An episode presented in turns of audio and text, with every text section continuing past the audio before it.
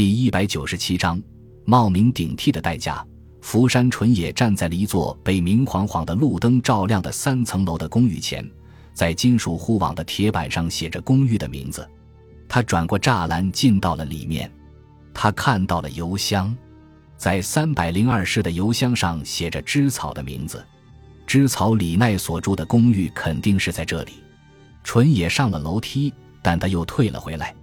他扶着墙壁，把一块口香糖塞进了嘴里。他在犹豫进不进去。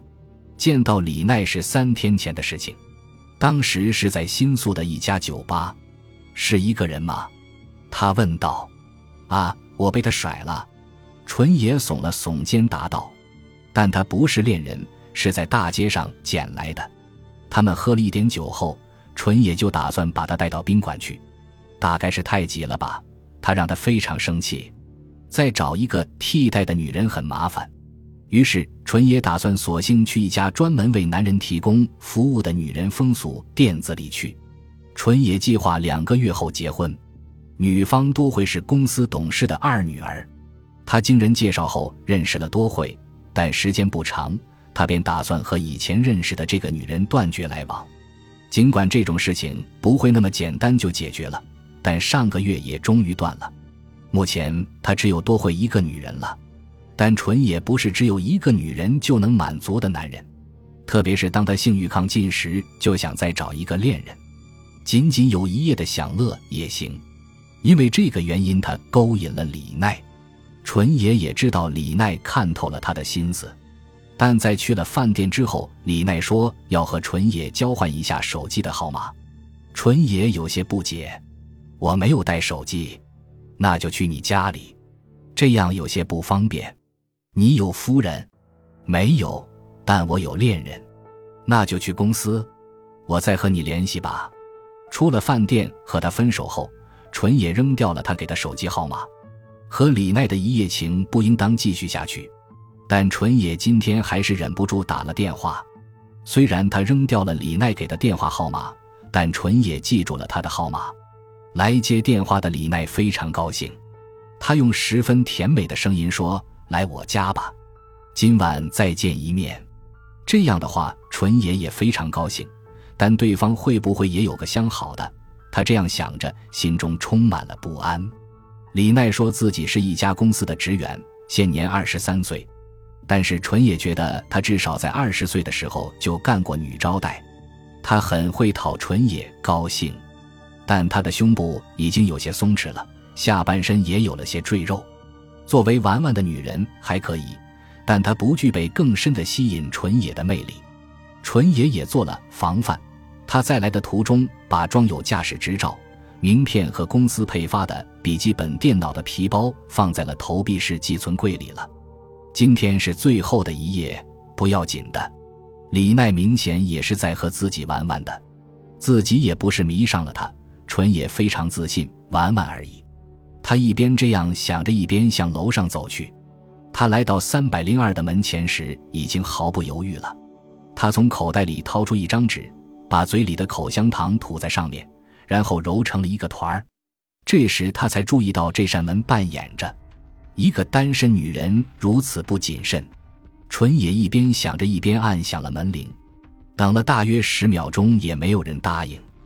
纯野推开了房门，为什么要推开房门？事后，纯野也有些后悔。他又推开了里间的门，环视了一下厨房间、餐厅的房间。他看到地板上躺着李奈，他的头部附近有一滩血，地上是摔坏了的花瓶。纯野看到这些，用力的摇了摇头。几秒钟后，纯野关上了门。他又连忙用手绢擦拭了门把手和门铃的按钮，然后快速的从楼梯上下来了。一下楼梯，他便快步小跑起来，但不知从哪儿冒出了一个白发老人。自己如果走得太快，也许会引起他的注意。于是纯也立即放慢了脚步，用普通的步速走了起来。老人冲他点了点头。他认识我吗？或许老人是这栋公寓的住户。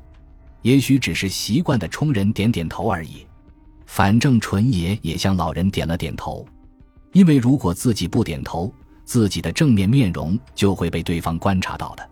他低着头与老人擦肩而过，他来到了大街的一角，然后迅速拐进大街。纯也没有告诉李奈自己的名字，也没有告诉他自己的联系方式，所以警察不会找到自己的头上吧？纯也一回到自己的家里，就脱下大衣倒在了沙发上，他的身体在微微的颤抖着，但他不觉得寒冷，也许是热的吧，因为从电车上下来后，他走得很急。当时他离李奈的公寓已经很远了，还觉得有人在跟着自己。为了抑制颤抖。他在沙发上缩成了一个团，但浑身上下还在冒汗，而且心情很糟。不过颤抖有了一些减轻，他又仰面躺下，他把胳膊枕在头下，一边看着木纹的天花板，一边把手伸进裤子口袋里。这时他感到里面有个异物，取出来一看，是一节五号电池。他记起来了，家里的电视机遥控器没有电了。于是他在新宿的电器行里买了电池，当时因为他把皮包已经存在投币式的寄存柜里了，所以就随手放进了口袋里。他又在口袋里掏了掏，掏出了两张收据来，一张是买电池的，另一张是在酒馆里结账的。作为习惯，纯野日常购物从来不扔掉收据，平时都放在桌子下方的一个透明的塑料盒子里。也许那个尸体会很快被人发现的。这样就会在电视的新闻节目里播放。于是他马上重新装好电池，打开了电视机。他直起身子，一只手吊着电视频道，一只手伸进了另一个口袋里，零钱和收据。一看到这个，纯野的脸色一下子变得苍白。这是他买口香糖时找的零钱和收据。口香糖，口香糖。他一边唠叨着，一边回忆起来了。他在进李奈家之前，把口香糖吐了出来，包在了一张纸上，揉成了一个团儿。后来扔在了哪里就记不得了。随后他发现了李奈的尸体，打算立即离开，还擦去了门把手上的指纹，是用手绢擦的。纯也立即站了起来，他回忆着当时的动作：手绢装进了右侧的口袋里，而取出来的时候，也许把嚼剩下的口香糖放进了口袋里。纯也马上在口袋里找了起来，但没有找到。于是他又把另外的几个口袋都找了找，仍然没有找到。他又在脱下的大衣里找了找，他找到了剩下的口香糖，但没有找到那个揉成了纸团的口香糖。也许粘在了裤子上或者鞋上。他找了找，还是没有。到哪里去了呢？当时只顾的擦去指纹了，手里的口香糖纸团忘得一干二净。恐怕顺手扔在了门前了吧？这下怎么办好？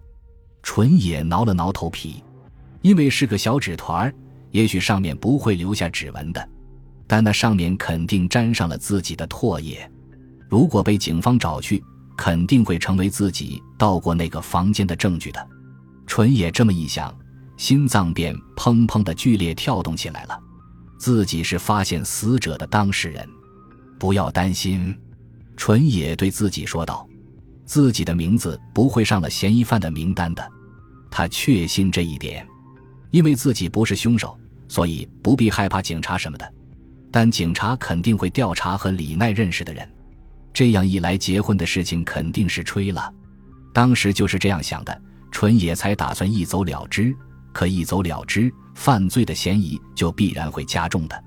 如果不走，也许还会平安无事的。现在。”纯野想赌一赌自己的运气，口香糖不是问题。纯野点了点头，自言自语的说道：“从口香糖里查到唾液，可以确定一个人；但从唾液里查到这个人的姓名和住址，就是另外一回事了。不要紧，不要紧，还是忘了口香糖的事情吧。”纯野自我安慰着。但别的线索怎么办？纯也在考虑警察的调查手段和方法，他们应当先向周围的邻居打听，见没见到有人到过李奈的房间。除了那个老人外，自己应当不会被第二个人看到的。但当问到有没有见到可疑的人时，那个老人也许会说的，比方他会说他见到了一个身穿风衣的年轻男子从公寓里离开了。那是个什么样的男子？纯野的体型和身材没有明显的特征，但他的脸非常有特点。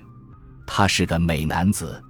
纯野常常被人说成是男模特的坯子，又说他像某个男演员，反正是容易给人留下印象的面容。但那个老人未必能明确的描述出自己的长相吧，因为在距离很近的时候，自己一直在低着头。问题是新宿的酒吧，纯也是第一次去那家酒吧，但也许李奈是那里的常客。即使不是常客，他也极有可能会把那家酒吧供客人用的火柴拿回家里或带在身上。于是警察去了那家酒吧，打听了李奈的事情。店员便回答说：“三天前，李奈带着一名男子到过那里。”感谢您的收听，喜欢别忘了订阅加关注，主页有更多精彩内容。